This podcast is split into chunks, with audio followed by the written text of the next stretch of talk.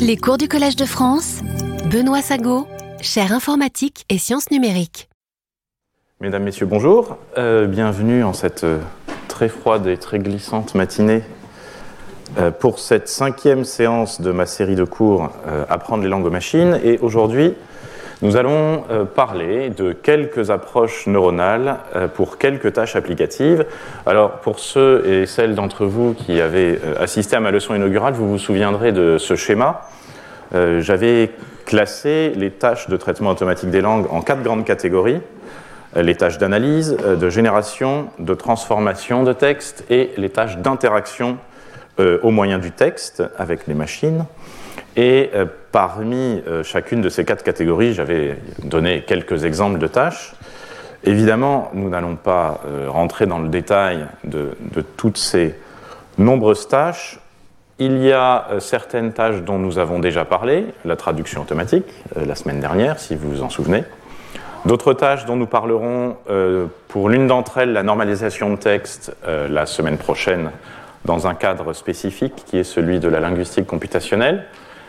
Les agents conversationnels ou chatbots, euh, nous en parlerons au cours euh, dédié à ce type de système. Et aujourd'hui, euh, nous allons évoquer euh, donc quelques tâches d'analyse, de transformation et de génération de texte. Alors, pour ma part, je parlerai euh, plus ou moins brièvement, selon le cas, de trois tâches. La tâche de, d'extraction d'informations et plus spécifiquement la tâche de reconnaissance d'entités nommées, la tâche d'analyse syntaxique, mais vraiment extrêmement rapidement. On parlera un petit peu plus longuement de simplification de texte. Et euh, Claire Gardant, qui fera le séminaire qui suivra ce cours, euh, parlera euh, pour sa part de génération de texte euh, à partir de données. Petit rappel des épisodes précédents, vous vous souvenez qu'on a parlé depuis au moins deux cours euh, de façon assez approfondie de modèles de langue, euh, de modèles de langue pré-entraînés, et nous avons parlé de trois types de modèles de langue, les modèles de langue par masquage, qui sont appris, euh, qui sont appris à, enfin, à qui on apprend à euh, deviner le mot qui était présent à une position où on a masqué euh, ce mot dans la phrase d'entrée. Les modèles génératifs, à qui on apprend à euh, produire le mot suivant euh, des mots que l'on donne en entrée, et puis euh, des modèles séquence à séquence, que l'on peut euh, voir comme des modèles génératifs qui sont conditionnés, donc influencés euh, directement, par euh, un modèle qui ressemble à un modèle par masquage et qui analyse une phrase d'entrée. C'est ce type d'approche, ce type de modèle, dont nous avons beaucoup parlé la semaine dernière euh, à propos de la traduction automatique. Et puis, vous vous souvenez aussi que ces modèles de langue pré-entraînés, on peut les utiliser de trois euh, grands types de façons.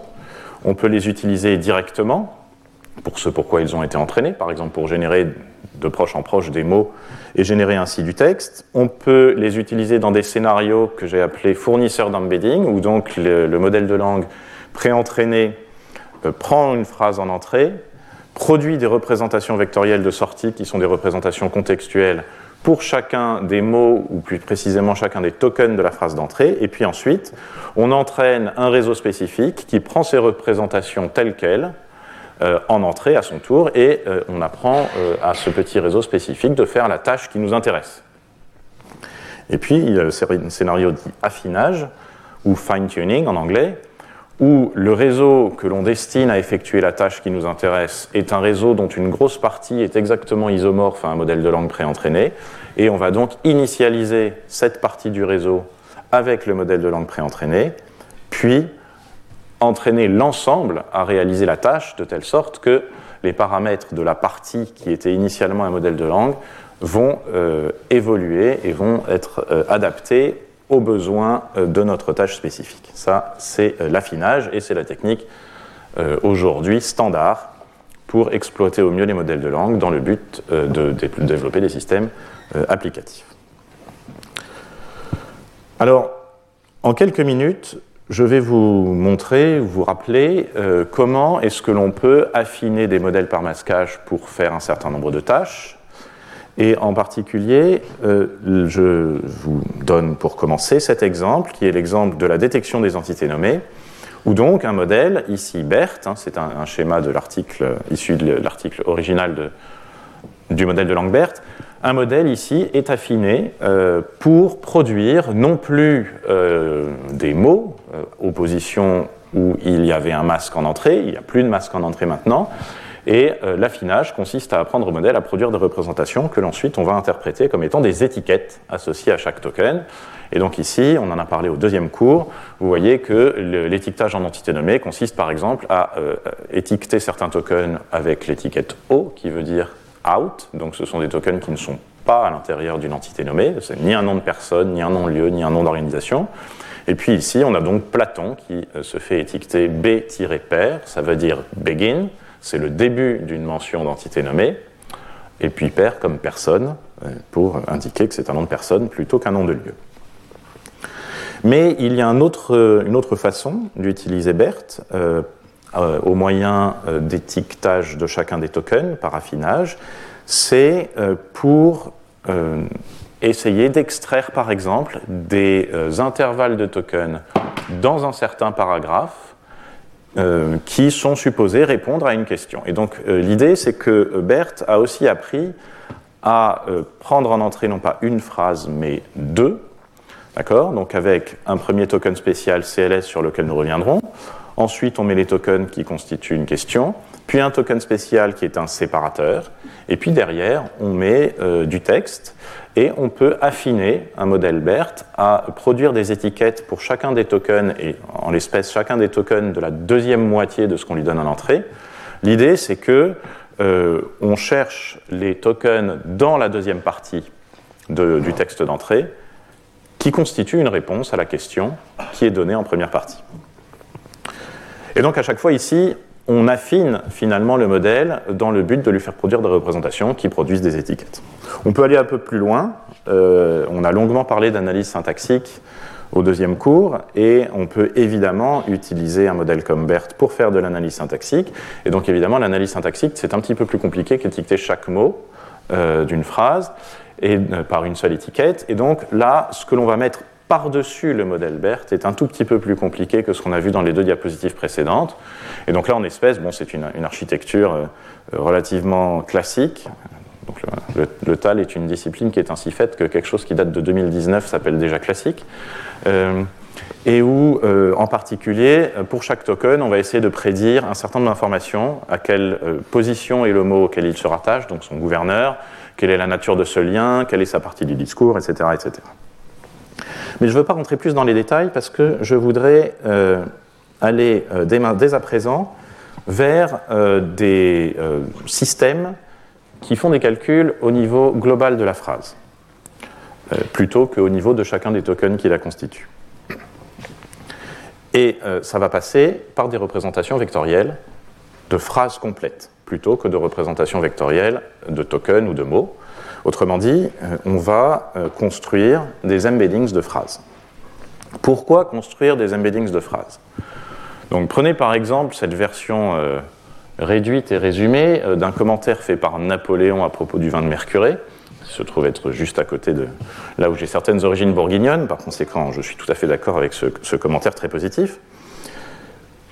Pour que votre système, un système de, ce qu'on appelle de, d'analyse de sentiment, pour qu'un tel système puisse déterminer si cette phrase euh, a une connotation positive ou négative, une possibilité, c'est en effet de produire une représentation vectorielle de cette phrase, puis d'avoir un classifieur qui, étant donné ce vecteur de représentation de la phrase euh, en entrée, va produire un score euh, entre zéro ou un, ou voilà, quelque chose comme ça.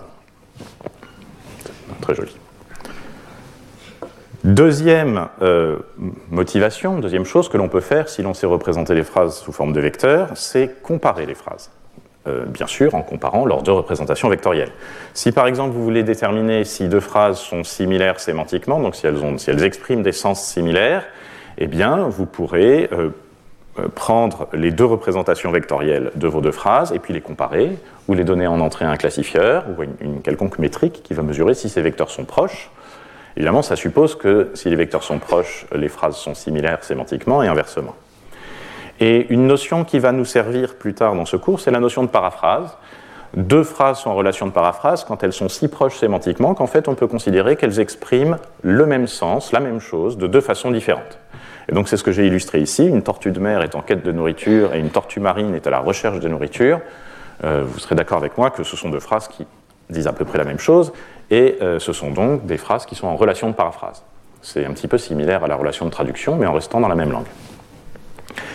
Et si vous savez euh, comparer deux vecteurs et dire « Ah, ces deux vecteurs doivent représenter des phrases très proches », par exemple des paraphrases ou des traductions, eh bien ça va vous permettre, et nous y reviendrons, étant donné un très grand ensemble de phrases que vous auriez récupérées, si vous euh, calculez la représentation vectorielle de chacune de ces nombreuses phrases, vous pouvez ensuite essayer de chercher euh, des phrases, euh, des paires de phrases, dont les représentations vectorielles sont très proches. Et ça, ça va nous permettre un certain nombre de choses. Alors, comment faire pour calculer euh, des vecteurs de phrases, pour représenter les phrases sous forme de vecteurs ? Alors, les premières idées qu'on peut avoir euh, sont très simples. On peut essayer de, représenter, de faire des vecteurs de, de caractéristiques, de propriétés.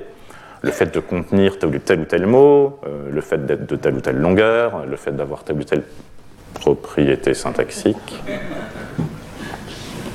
Une deuxième possibilité, c'est d'utiliser une métrique, euh, de s'appuyer sur une métrique qui s'appelle le T F I D F, pour Term Frequency Inverse Document Frequency. L'idée, c'est de partir d'une première représentation temporaire où, euh, pour tous les mots du vocabulaire, on va compter combien de fois chacun d'entre eux apparaît dans notre phrase. Mais cette représentation-là, elle n'est pas très bonne. Elle donne autant de poids au fait qu'il y ait le mot « le » dans la phrase, qu'au fait qu'il y ait le mot « moineau » dans la phrase. Or, vous voyez bien que ce qui construit le sens, et notamment le sens différentiel par rapport à d'autres phrases de cette phrase-là, euh, c'est quand même plus le mot « moineau » que le mot « le ». Et donc, l'idée derrière euh, T F I D F, c'est de se dire que si on dispose d'un grand nombre de documents, on va regarder euh, dans combien de documents différents est-ce que le mot « le » apparaît, donc probablement tous, et dans quel nombre de documents différents est-ce que le mot « moineau » apparaît, probablement très peu. Et ça nous donne une indication euh, voilà, de l'informativité euh, de tel ou tel mot. Et donc, on va diviser ces comptes par le nombre de documents dans lesquels chacun des mots apparaît. Et ça va nous donner un vecteur qui, euh, qui est un autre moyen de représenter cette phrase sous forme de vecteur. Donc, évidemment, là, on, il s'agit de représentations vectorielles que je pourrais qualifier de préneuronales.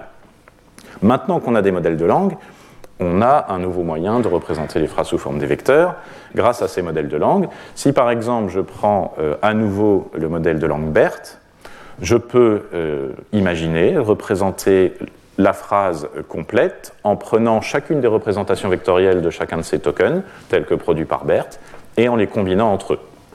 Alors la première idée qui marche d'ailleurs assez bien, euh, c'est de faire la moyenne de ces vecteurs, ou de faire d'autres combines, d'autres façons, d'autres modes de combinaison de ces vecteurs entre eux, comme une opération qu'on appelle le max pooling.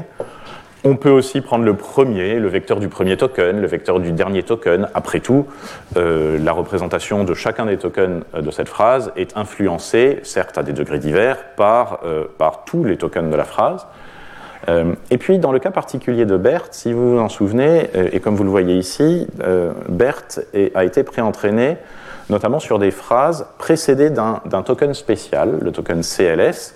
Et euh, ce token C L S, au moment du pré-entraînement de BERT, il est utilisé pour apprendre à BERT à deviner euh, si, lorsqu'on lui donne deux phrases, l'une derrière l'autre, séparées par le séparateur, comme tout à l'heure, si ces deux phrases étaient l'une derrière l'autre dans, leur corpus, dans le corpus d'entraînement, ou si ces deux phrases étaient très loin l'une de l'autre et n'ont aucun rapport.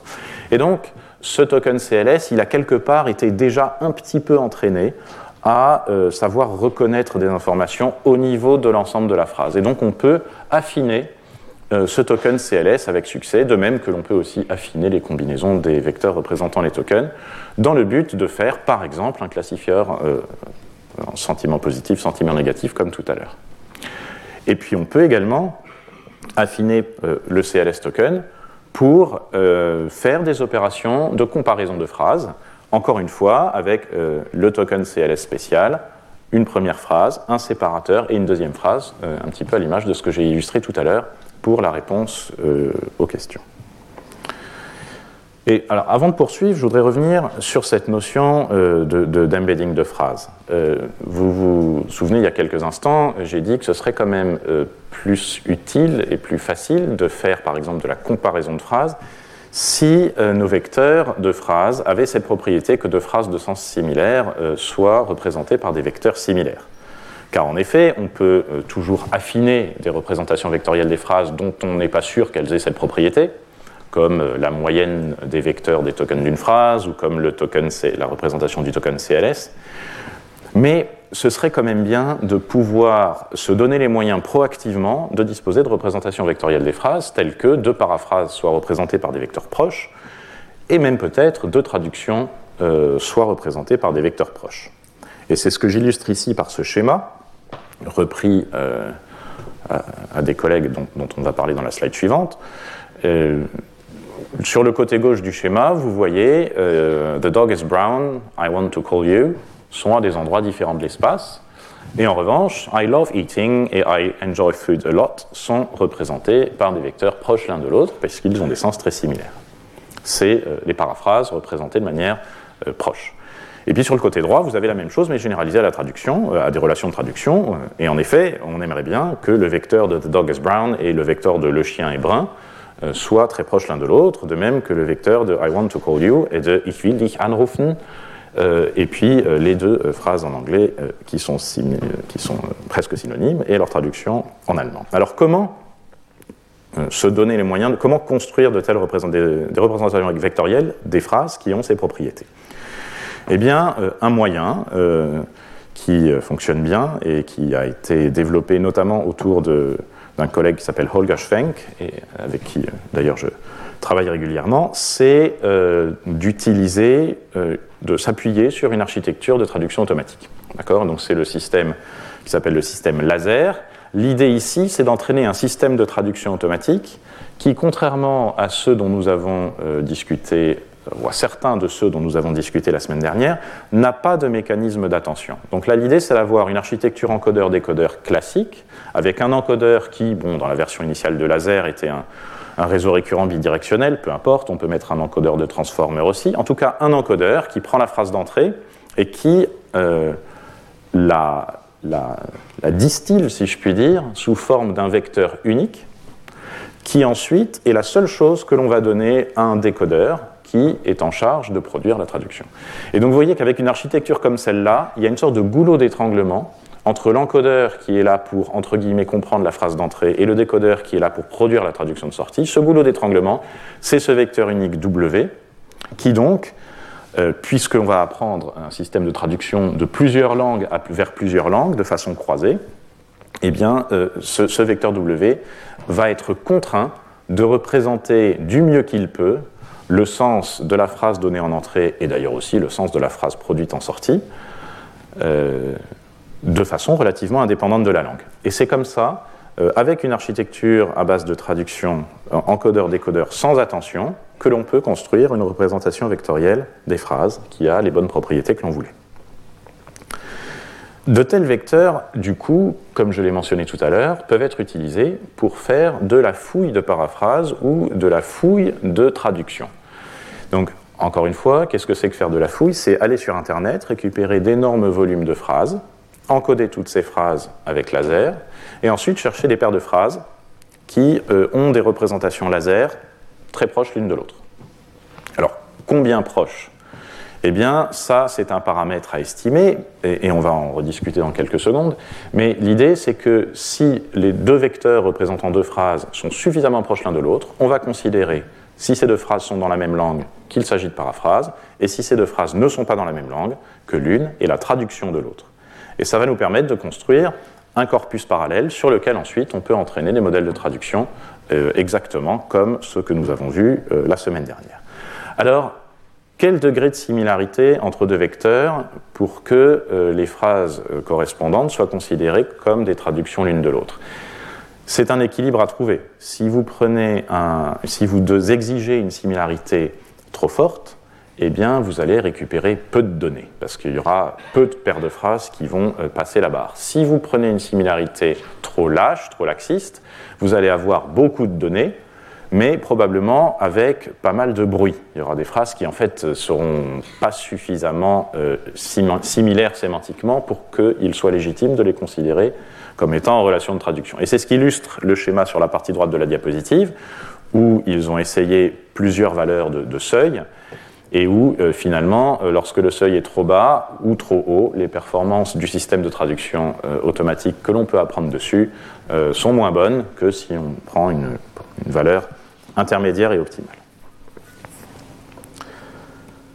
Donc voilà pour les embeddings de phrases et ce qu'on peut en faire, en tout cas pour l'instant. Ça me permet euh, d'aller euh, rapidement sur un terrain et qui, dont nous n'avons pas encore discuté, qui est celui de l'évaluation de la qualité des modèles de langue. En réalité, euh, qu'est-ce que c'est qu'un bon modèle de langue? Quand telle ou telle start-up ou telle ou telle entreprise annonce à, à grands coups de, de, de, de bruit médiatique qu'elle, a, qu'elle sort un nouveau modèle de langue très performant, qu'est-ce qu'elle veut dire par cela? Eh bien, euh, c'est pas si facile euh, de comprendre comment évaluer la qualité d'un modèle de langue. On va en rester à des considérations euh, très basiques.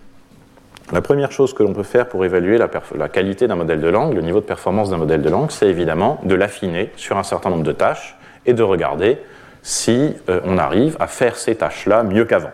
Et euh, c'est l'approche euh, que nous avons utilisée quand nous avons développé notre modèle de langue Camembert pour le français en, en deux mille dix-neuf.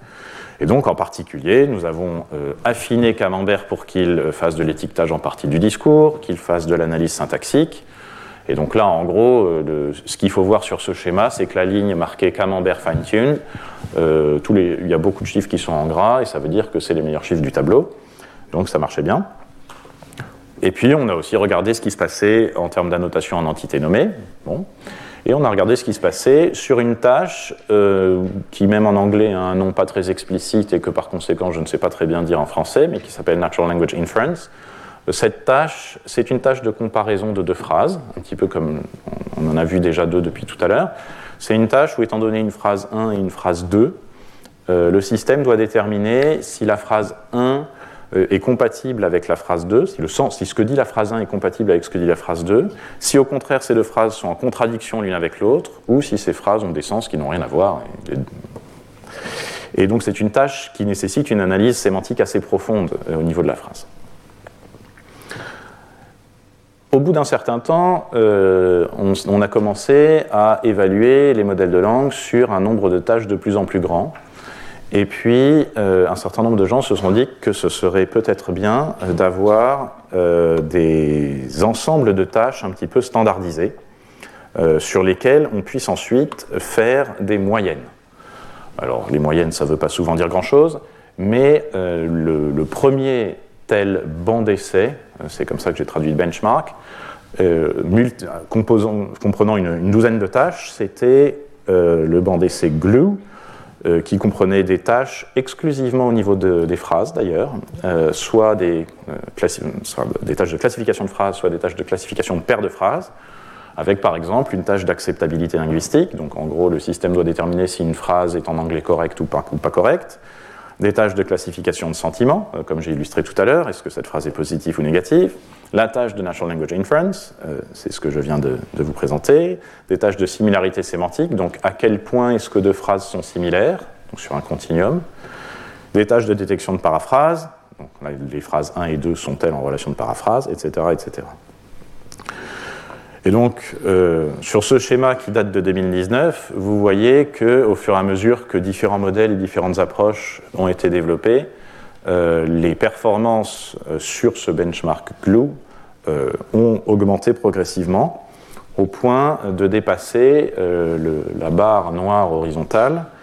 Euh, cette barre noire horizontale est supposée représenter euh, la, le niveau de performance des humains. Et ça, c'est quelque chose aussi que vous allez lire de temps en temps dans la presse, y compris spécialisée, c'est « Ah, euh, tel I A fait mieux qu'un humain pour faire ceci, cela euh, ». Je suis toujours extrêmement méfiant face à de telles affirmations. Euh, c'est pas n'importe quel humain, en fait. Souvent, euh, pour mesurer les performances d'humains, on demande à des gens euh, sur Internet qui sont payés trois fois rien et dont qui est, euh, enfin, et dont l'intérêt est de faire ces tâches le plus vite possible et pas forcément le mieux possible, et cetera. Euh, et ensuite, on compare ça avec des systèmes qui ont été entraînés pendant des semaines. Donc, c'est, bon, c'est, ce type de comparaison est un peu douteux et je voulais le mentionner euh, comme un, un petit détour à l'occasion de cette diapositive. En tout cas, euh, sur ce jeu de test Glue, les performances euh, sont assez rapidement, euh, ont assez rapidement atteint des, des niveaux intéressants et du coup, d'autres jeux de d'évaluation similaires mais plus gros ont été développés. Alors évidemment, comme dans ma communauté, on a un très grand sens de l'humour. Après le benchmark Glue, on a fait le benchmark Super Glue. Et puis, euh, il y a eu d'autres, d'autres benchmarks. Mais euh, je reste là aussi un petit peu sceptique face à ces gros ensembles de résultats dont on fait des moyennes qui ne veulent probablement pas dire grand-chose. Euh, mais on a quand même besoin d'objectiver euh, des niveaux de performance pour ces modèles de langue. Et, et c'est comme ça qu'on s'y prend. Donc ça m'amène à la fin de cette euh, première partie euh, de cours, euh, où je vous ai parlé un petit peu de tâches d'analyse, à la fois au niveau des tokens et au niveau des phrases. Et euh, je voudrais vous parler maintenant d'une tâche de transformation de texte, qui est autre que euh, la traduction automatique, et qui est la tâche de simplification de texte. Et euh, c'est la première et pas la dernière fois, euh, à cette occasion, que je vais euh, prendre un peu de temps de cours pour vous présenter un petit peu des travaux que euh, j'ai réalisés, en général avec des collaborateurs et des étudiants, euh, dans mon labo, plutôt que de me contenter de, de, de vous décrire un petit peu, euh, de façon abstraite, euh, les, les, les notions euh, et les algorithmes que l'on développe dans mon domaine. Et donc là, euh, ce que je vais vous présenter maintenant euh, s'appuie en, en grande partie sur la thèse d'un étudiant, d'un ancien étudiant, qui s'appelle Louis Martin, euh, et euh, que j'ai eu la chance de... de diriger en thèse avec Éric de la Clergerie dans mon équipe et avec Antoine Borde de META. C'était une thèse en partenariat entre INRIA et META. Et certaines de ces diapositives, des diapositives qui suivent d'ailleurs, sont des adaptations de diapositives qu'il avait lui-même préparées et je l'en remercie. Alors, qu'est-ce que c'est que la simplification de texte ? Simplification de texte, je l'illustre pour commencer sur un exemple. Étant donné la phrase « The second largest city of Russia and one of the world's major cities, Saint Petersburg, has played a vital role in Russian history euh, », vous voyez euh, que euh, des humains ont produit de cette phrase la simplification qui est sur la partie droite. Euh, « Saint Petersburg is the second biggest city of Russia, point. Saint Petersburg has played an important role in Russian history ». Et vous voyez d'une part euh, qu'il y a eu simplification dite lexicale, donc certains mots plus complexes ou plus rares ont été remplacés par des mots moins complexes et plus fréquents. Et il y a de la simplification syntaxique qui a été réalisée, et notamment ici une opération euh, que j'appellerai surdécoupage, euh, la phrase euh, de gauche ayant été découpée en deux phrases plus courtes euh, dans la version simplifiée. Et puis, une opération qu'on peut appeler compression, qui consiste à euh, retirer certaines informations jugées non essentielles dans la version simplifiée. Donc euh, voilà, l'information que Saint-Pétersbourg est l'une des villes les plus importantes de la planète a été euh, supprimée de la version simplifiée.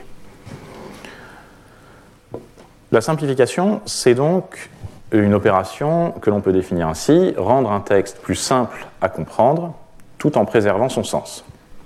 Alors évidemment, avec une définition pareille, on a besoin d'expliciter un petit peu les choses. Qu'est-ce que ça veut dire plus simple ? euh, Et évidemment, la notion de simplicité ici va dépendre de l'audience visée. Si, comme c'était notre cas, euh, nous voulons rendre un contenu plus simple à lire et à comprendre pour des personnes en situation de handicap intellectuel, eh bien, ça va avoir un certain nombre d'impacts, de conséquences, et on va devoir faire un certain nombre de choix.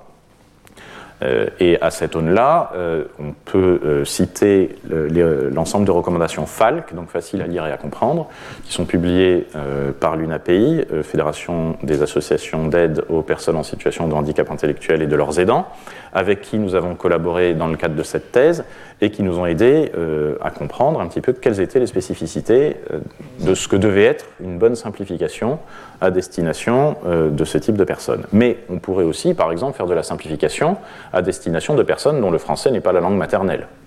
Euh, et d'ailleurs, euh, non seulement ça conduirait peut-être à des choix différents sur comment simplifier, mais même selon la langue maternelle de, de la cible visée, les simplifications vont être différentes. Si vous voulez simplifier du français euh, pour des personnes dont la langue maternelle est l'anglais, sachant qu'en anglais, il y a énormément de mots, souvent un peu rares ou un peu sophistiqués, mais enfin quand même, qui sont connus des locuteurs, qui sont directement empruntés du français et donc similaires. Beaucoup de mots en français peuvent être devinés par un anglophone natif, euh, alors que euh, si votre cible, ce sont des locuteurs natifs du japonais, évidemment, ils n'auront pas la possibilité de deviner comme ça des mots. Donc la notion même de simplification est vraiment multiforme et dépend fortement de l'audience. Deuxième élément à discuter dans la définition que j'ai donnée de la tâche de simplification, c'est le fait qu'on veuille préserver le sens. Qu'est-ce que ça veut dire préserver le sens? Est-ce qu'on doit préserver absolument tout le sens ou est-ce qu'on veut s'autoriser à faire un petit peu de compression, c'est-à-dire à enlever un petit peu des informations non essentielles? Donc évidemment, ça nous donne un nombre illimité de façons de faire de la simplification et ce que c'est qu'une bonne simplification va donc dépendre du contexte. De plus, comme pour la traduction automatique, on peut voir la simplification comme s'insérant dans deux types de scénarios. Vous pourriez vouloir un système de simplification automatique, une sorte de Google Translate de la simplification, si vous voulez. Vous donnez un texte en entrée, vous avez votre texte simplifié en sortie, et puis c'est tout. Ou, de façon plus intéressante et plus pertinente, vous pourriez vouloir des systèmes d'aide à la simplification, donc de simplification assistée par un système, où c'est toujours l'humain qui fait la simplification, mais euh, son travail est accéléré et amélioré par un système d'aide à la simplification, tout comme de nombreux traducteurs professionnels euh, s'appuient sur des systèmes euh, d'aide à la traduction. Alors il y a plein d'enjeux derrière euh, cette tâche de simplification. Premier enjeu, il y a très peu de données d'apprentissage disponibles, contrairement à ce qu'il y a euh, quand même en traduction automatique. Deuxième enjeu, Euh, la majorité des travaux, y compris ceux que je vais vous présenter ici, euh, travaillent phrase par phrase, alors que, en réalité, euh, la simplification d'un texte se conçoit comme la simplification de l'ensemble du texte. Et euh, d'ailleurs, Claire, avec l'un de ses étudiants, a travaillé sur ces, sur ces questions-là, mais nous, nous n'avons travaillé qu'au niveau de la phrase. Troisième difficulté, troisième enjeu de la simplification, ne rien faire, c'est déjà très très bien. Pourquoi ? Parce que, qu'est-ce que c'est qu'une bonne simplification ? C'est une, c'est une phrase, c'est une sortie qui, d'une part, est, est grammaticalement correcte, ensuite, a le même sens que le texte d'entrée, et enfin, qui est plus simple à lire et à comprendre. Si vous gardez le texte d'entrée inchangé, il sera tout à fait grammatical, et ce, de manière certaine, sauf si votre texte d'entrée ne l'était pas, bien sûr.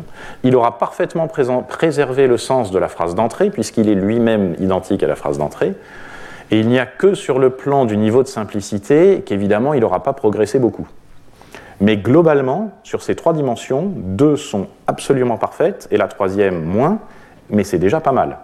Et donc en fait, euh, ne rien faire est difficile. C'est pas, c'est tout à fait différent de ce qui se passe en traduction automatique où évidemment si vous ne traduisez pas votre phrase, vous n'avez pas une bonne traduction euh, du tout.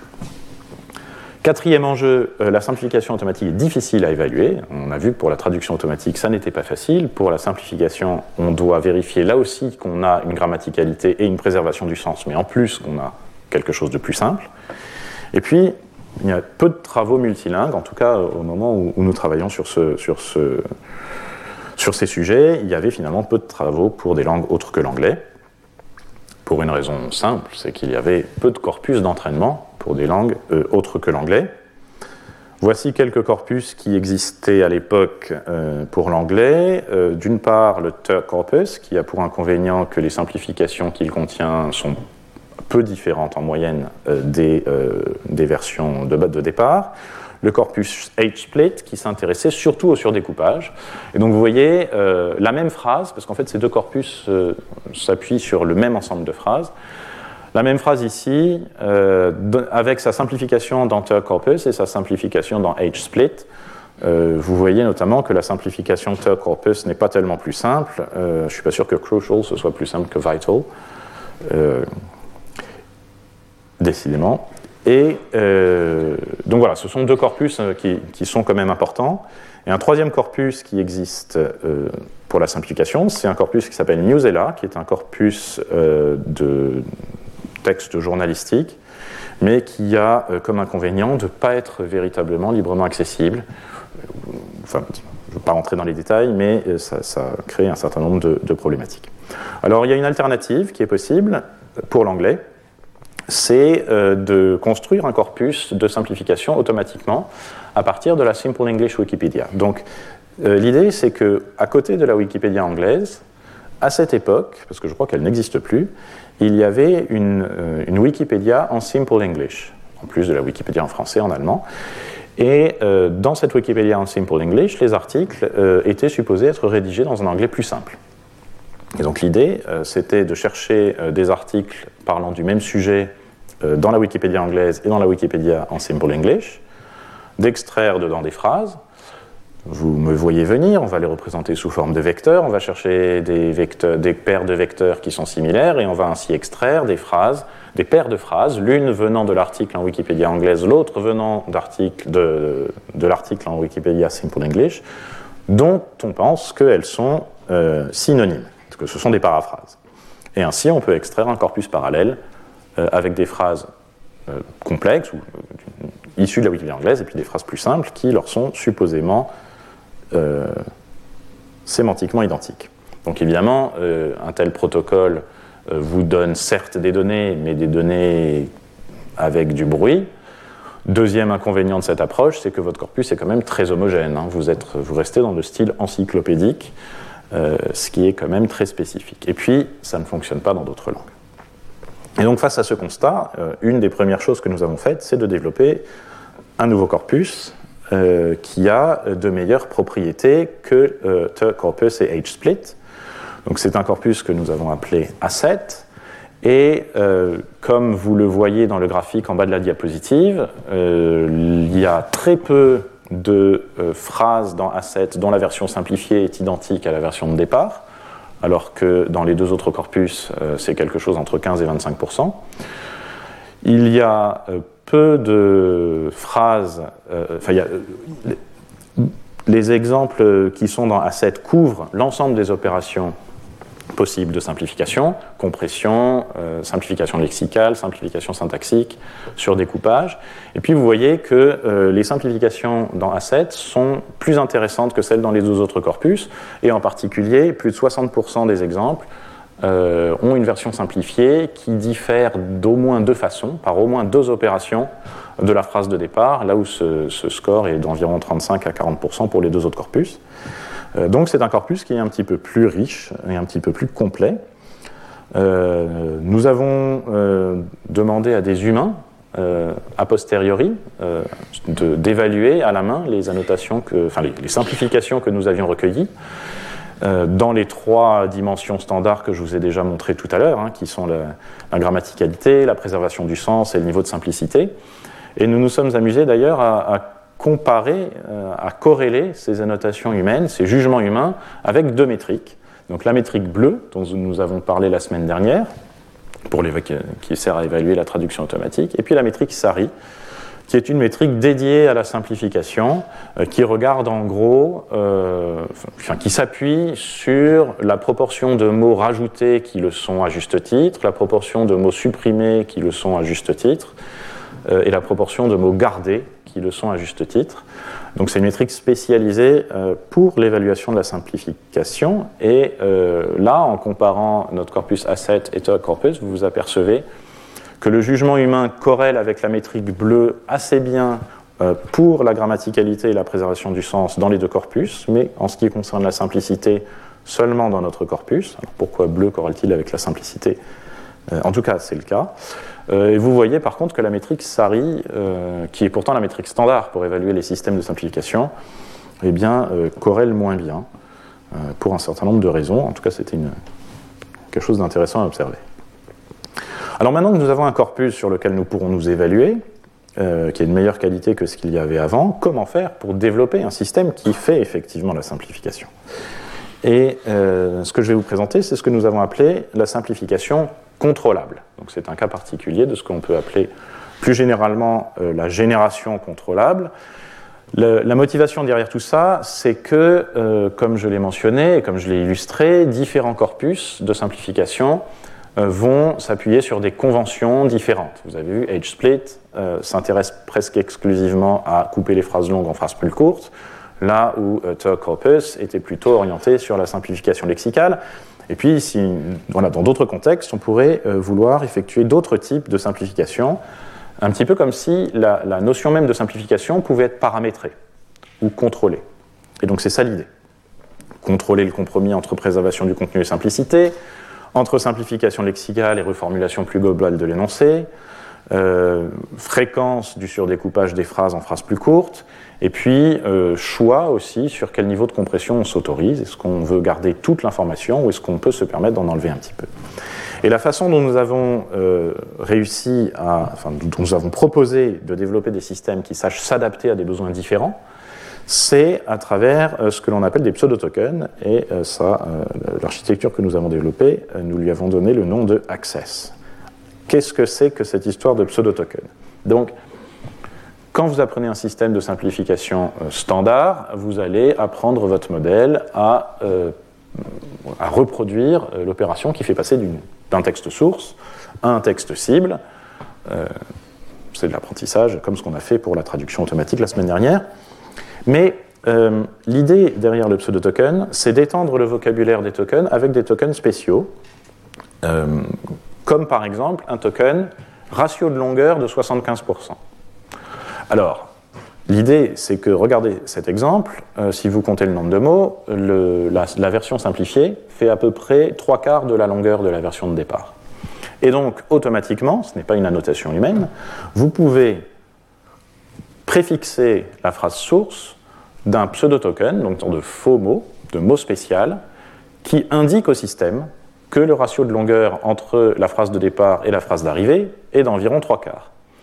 Et donc, pendant son apprentissage, le système va voir, il va apprendre à passer d'une phrase source préfixée par ce pseudo-token à une phrase cible, et comme à chaque fois qu'il y aura ce pseudo-token soixante-quinze pour cent, la phrase cible sera à peu près de trois quarts de la longueur de la phrase source, le système va apprendre que lorsqu'on met, enfin, lorsqu'il y a ce token-là, en effet, à chaque fois, il y a ce ratio de longueur, et il va donc apprendre à reproduire ce comportement. D'accord ? Donc, une fois qu'on utilise le système, si on lui donne en entrée une phrase préfixée par ce pseudo-token qui dit soixante-quinze pour cent, eh bien le modèle n'aura d'autre choix, parce que c'est ça qu'il a vu à chaque fois euh, qu'il y avait un tel pseudo-token, que de produire une prédiction qui fait à peu près une longueur qui est trois quarts de la longueur du truc d'entrée. Si vous lui donnez plutôt le pseudo-token cinquante pour cent, il l'aura vu aussi pendant son apprentissage sur d'autres exemples, mais à chaque fois qu'il y avait ce pseudo-token cinquante pour cent, la phrase, euh, la simplification de référence était deux fois plus petite que euh, la phrase d'entrée. Et donc, il va reproduire ce comportement. Avec la même phrase, mais le pseudo-token cinquante pour cent, il va vous produire une simplification plus courte. Et si vous lui donnez le pseudo-token vingt-cinq pour cent, en préfixe de la phrase d'entrée, il va vous produire une simplification encore plus courte. Et pourquoi c'est intéressant de contrôler ainsi la manière dont le modèle se comporte ? C'est parce que ça va vous permettre de choisir le pseudo-token qui correspond le mieux au rapport de longueur qu'il y a dans le corpus sur lequel vous vous évaluez, ou qui correspond euh, au mieux au comportement euh, que vous souhaitez que votre modèle adopte. Et bien sûr, on n'est pas obligé de se limiter à un seul pseudo-token qui contrôle le ratio de longueur. On peut euh, utiliser une batterie de pseudo-tokens pour contrôler le niveau de complexité lexicale que l'on, que l'on a dans la, dans, la verse, dans, dans la phrase de sortie, dans la simplification, le niveau de complexité syntaxique, le niveau de surdécoupage, et cetera et cetera. Et euh, ensuite, encore une fois, étant donné un corpus d'évaluation donné, on peut choisir les bons pseudo-tokens euh, pour euh, demander au modèle de reproduire au mieux le comportement caractéristique du corpus sur lequel on s'évalue. Et donc nous avons évidemment évalué euh, ce système euh, sur notre propre corpus euh, et, euh, euh, et une, comparé à des systèmes préexistants avec la métrique SARI, puisque c'est l'usage, et donc vous voyez euh, un système de, de bon niveau a, a atteignait des scores d'environ trente-huit virgule cinq, des systèmes qui, entre guillemets, trichent un peu par rapport à nous parce qu'ils s'autorisent accès à des informations externes, atteignaient des scores de, de environ quarante, quarante virgule cinq, et euh, nous avons atteint un score de presque quarante-deux, et donc nous étions contents. Mais tout ça, c'est pour l'anglais. Pour l'anglais, il y a des corpus, euh, y compris celui que nous avons fait nous-mêmes, euh, mais c'est pas très satisfaisant de ne travailler que pour l'anglais, surtout quand on travaille en collaboration avec l'U N A P I qui n'est pas très intéressée par des systèmes de simplification pour l'anglais. Et donc, nous voulions, euh, bien sûr, euh, travailler sur le français et sur d'autres langues. Et c'est là que nous, avons, nous allons ressortir euh, une nouvelle fois euh, cette notion de, euh, d'embedding de phrases produite par LASER, et que nous allons faire à nouveau de la fouille de données sur Internet. Donc l'idée est la suivante, la première idée en tout cas est la suivante, on va sur Internet, on récupère un nombre considérable de phrases, on les représente sous forme de vecteurs grâce à laser, on cherche des paires de vecteurs qui sont très proches et ça nous donne des paires de phrases qui sont en relation de paraphrase et on, son, on se construit donc un énorme, un énorme corpus de paraphrases. Très bien. Parmi ces paires de phrases qui sont en relation de paraphrase, il y en a dont on peut euh, observer de façon automatique que euh, dans, cette, dans ces paires-là, l'une des deux phrases a l'air significativement plus complexe que l'autre.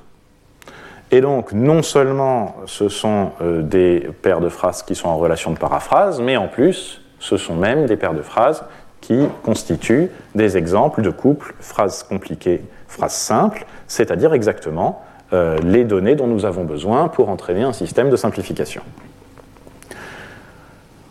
Donc, on extrait euh, ces paires de phrases-là et on entraîne un modèle séquence à séquence, donc, euh, comme, comme ce qu'on a vu tout à l'heure, comme un modèle de traduction. Mais il y a quand même quelque chose de pas très satisfaisant dans cette approche. Première chose, euh, on a donc jeté à la poubelle toutes les paraphrases dont euh, nous n'avons pas considéré qu'elles que étaient, enfin toutes les paires de phrases en relation de paraphrases dont nous n'avons pas considéré qu'elles étaient pour l'une une version complexe et pour l'autre une version simple.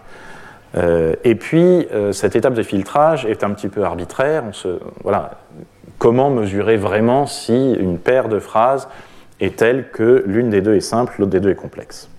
Et donc, nous avons euh, tiré parti de notre architecture de, de simplification contrôlée pour supprimer l'étape de filtrage et se dire qu'après tout, un système de simplification, ça n'est rien d'autre qu'un système de paraphrase, euh, donc qui par défaut n'a aucune raison de simplifier une phrase, mais il va juste reformuler une phrase d'une autre manière.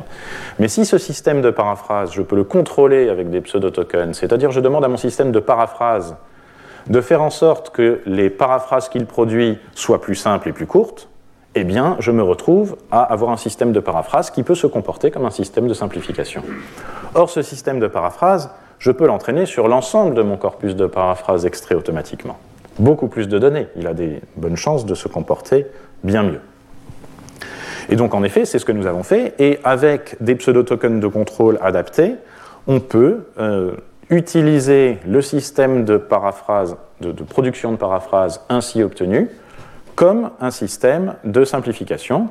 Vous voyez, c'est pourquoi il est recommandé d'éternuer ou de tousser dans le pli de son coude, ça, ça vous date l'époque du travail, hein. Euh, avec une, une paraphrase qui est en effet une simplification. Il est donc conseillé d'éternuer ou de tousser dans le pli du coude, et avec d'autres pseudo-tokens, peut-être un petit peu plus agressifs, une simplification encore un petit peu plus simple, il est conseillé d'éternuer ou de tousser dans son coude. Alors bien sûr, euh, nous a... ah oui, et ensuite, ce modèle séquence à séquence, exactement comme la semaine dernière pour la traduction automatique, plutôt que de l'apprendre directement, seulement à partir de notre corpus de paraphrase, on peut bien sûr l'apprendre par affinage d'un modèle de langue préentraîné, euh, par exemple d'un modèle de langue préentraîné de type euh, séquence à séquence comme euh, le multilingual BART, et euh, c'est ce que nous avons fait. Alors, qu'est-ce que donne euh, cette idée, cette idée de système de paraphrase contrôlé pour en faire de la simplification? Qu'est-ce que ça donne déjà sur l'anglais? Alors déjà, c'est comparé à des systèmes non supervisés. Qu'est-ce que ça veut dire non supervisé? Eh bien, ce sont des systèmes qui, comme le nôtre, comme celui dont on parle, n'utilisent pas de corpus euh, d'entraînement euh, supervisé, donc annoté par des humains.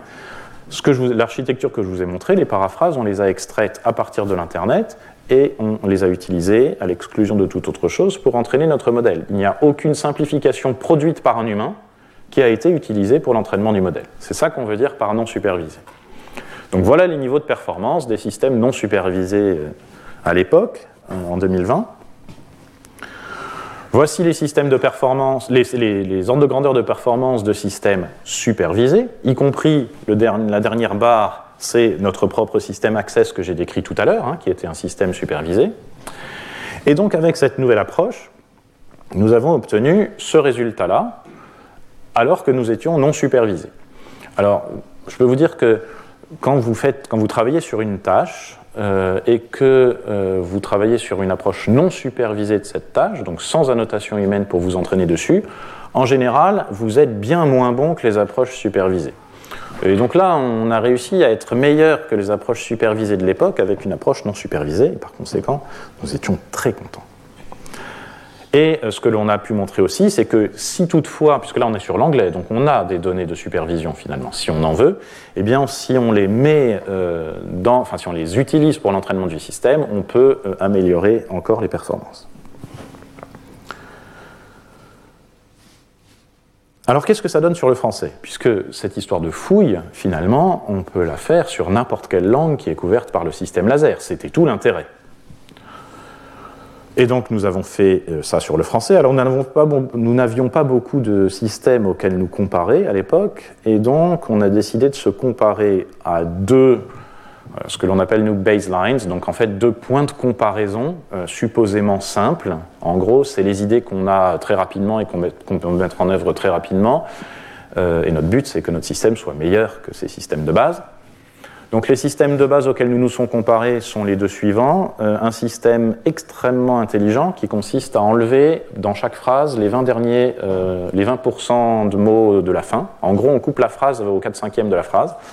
Alors bon, ça fait des phrases qui sont pas très bonnes, encore que euh, c'est juste des débuts de phrases pas tout à fait finis, si vous voulez. Donc grammaticalement, c'est pas parfait, mais c'est pas si mal. Sémantiquement, bah, c'est pas mal aussi. C'est quand même, il y a au moins quatre cinquièmes du sens de la phrase qui est conservé. Et puis, euh, c'est plus simple, parce que c'est plus court.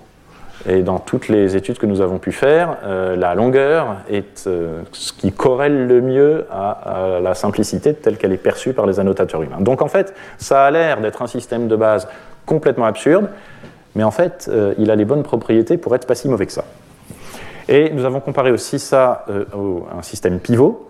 Donc le système pivot, c'est, puis, c'est ça consiste à dire, puisqu'on a des assez bons systèmes de simplification pour l'anglais, euh, et qu'on a d'assez bonnes euh, méthodes de traduction automatique, pour simplifier du français, on peut traduire la phrase de départ en anglais, utiliser un système de simplification en anglais, on a donc une version en anglais, mais simplifiée de notre phrase de départ, et ensuite utiliser un système de traduction automatique dans l'autre sens pour traduire cette phrase simplifiée en anglais et obtenir une phrase simplifiée en français. D'accord ? Donc c'est le système par pivot par-dessus l'anglais. Donc vous voyez d'ailleurs que le système par pivot, euh, on rajoute du bruit à chacune des trois étapes et finalement il n'est pas meilleur que euh, le système par troncation.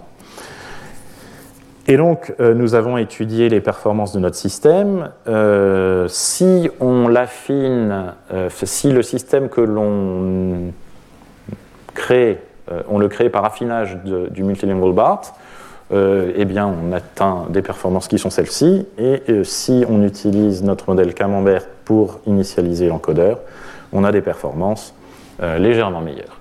Et donc vous voyez, on a obtenu un système de simplification pour le français, sans données à noter, donc sans simplification humaine pour le français, euh, qui atteignent des niveaux de performance qui sont euh, tout à fait satisfaisants. Alors, tout à fait satisfaisant, selon la métrique SARI, euh, dont je ne vous ai pas dit que le plus grand bien tout à l'heure, mais voilà, toutes les métriques sont imparfaites, et en l'espèce, comme je l'ai mentionné tout à l'heure, l'évaluation de la traduction automatique euh, ou de la simplification automatique sont très difficiles.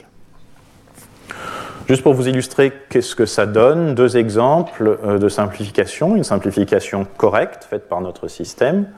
It is situated at the coast of the Baltic Sea, where it encloses the city of Stralsund, a été simplifié en It is located on the Baltic Sea, the city of Stralsund is located in it. Bon, c'est pas mal. Et voici un exemple de simplification erronée. In nineteen ninety-eight, Culver ran for Iowa Secretary of State and was victorious, a été simplifié en In nineteen ninety-eight, Culver ran for Governor of Iowa and won. Alors, won pour simplifier was victorious, c'est bien. Governor pour simplifier Secretary of State, c'est un contresens. Et voilà, et donc euh, Louis a soutenu sa thèse très brillamment, et puis euh, quelques mois après, euh, ChatGPT est sorti. Et donc, euh, on a voulu savoir ce qu'il en était. Est-ce que ChatGPT simplifie bien ? Donc on lui a donné la même phrase que... Enfin, je lui ai donné c'est la même phrase, et vous voyez, lui, il l'a simplifié en « It is located on the Baltic, coast, Baltic Sea coast, surrounding the city of Stralsund », c'est très bien. Et je lui ai demandé de réécrire ça pour que ce soit encore plus facile à comprendre pour des personnes en situation de handicap intellectuel. Et il m'a fait « It's near the Baltic Sea and goes around the city of Stralsund », ce qui est très bien. Alors sur le français, peut-être. Euh, alors là, j'ai pris un autre exemple. J'ai pris une, une phrase extraite de la page Wikipédia sur les réseaux récurrents, en me disant que, à son tour, d'essayer de simplifier ce genre de notion. Hein. Euh, et je lui ai bien expliqué, ça, ça aide quand vous utilisez ChatGPT, de bien expliquer tout ce qu'il doit faire, comment il doit le faire, tout ce qu'il a le droit de faire, et cetera. Et alors, regardez euh, ce que ça donne. Euh, oui, je lui ai demandé de l'expliquer à un enfant de cinq ans. Imagine que les R N N sont comme un train de jouets. Donc là, bon. Donc, et cetera, et cetera. Donc là, qu'est-ce qu'il fait ? Alors, il simplifie. Oui, c'est probablement plus simple à comprendre. Euh, il est extrêmement créatif. Aucun des systèmes de simplification précédents ne se serait autorisé euh, à remplacer R N N par train de jouets. En revanche, il y a un problème quand même assez important, c'est qu'il simplifie drastiquement, pas seulement la manière euh, dont la chose est dite, mais il simplifie la chose elle-même. Euh, c'est pas vrai qu'un R N N, c'est juste comme un petit trésor dans un wagon euh, d'un... Enfin, c'est... Non, c'est quand même plus compliqué que ça. Donc là, quelque part, il a, il a simplifié un peu trop le fond et pas seulement la forme, euh, ce qui est euh, potentiellement problématique. Euh, Louis, puis d'autres, il y a un article qui est récemment sorti, ont essayé d'évaluer, justement avec la métrique SARI et d'autres métriques, le niveau de performance euh, de ChatGPT euh, en simplification. Et donc vous vous souvenez, les scores qu'on a atteints avec notre système MUSS étaient de l'ordre de quarante-cinq, quarante-quatre sur, sur notre corpus Asset. Sur ce même corpus, ChatGPT aux alentours semble-t-il de quarante-sept ou quarante-huit.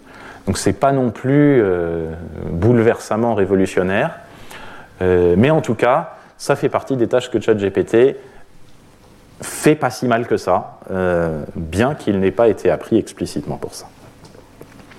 Je vais juste finir en une très rapide diapositive pour vous euh, lister deux autres tâches de transformation de texte euh, qui sont importantes aussi. La tâche de résumé automatique, euh, sur laquelle euh, je ne reviendrai pas, on n'a pas le temps de, de tout voir en huit heures de cours.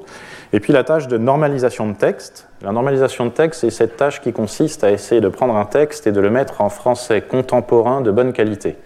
Pourquoi vous voulez faire ça ? Parce qu'il y a plein de systèmes qui marchent beaucoup mieux sur le français contemporain de bonne qualité, par opposition à du français qui soit n'est pas contemporain, euh, soit n'est pas de bonne qualité, tel que vous en trouvez sur les réseaux sociaux.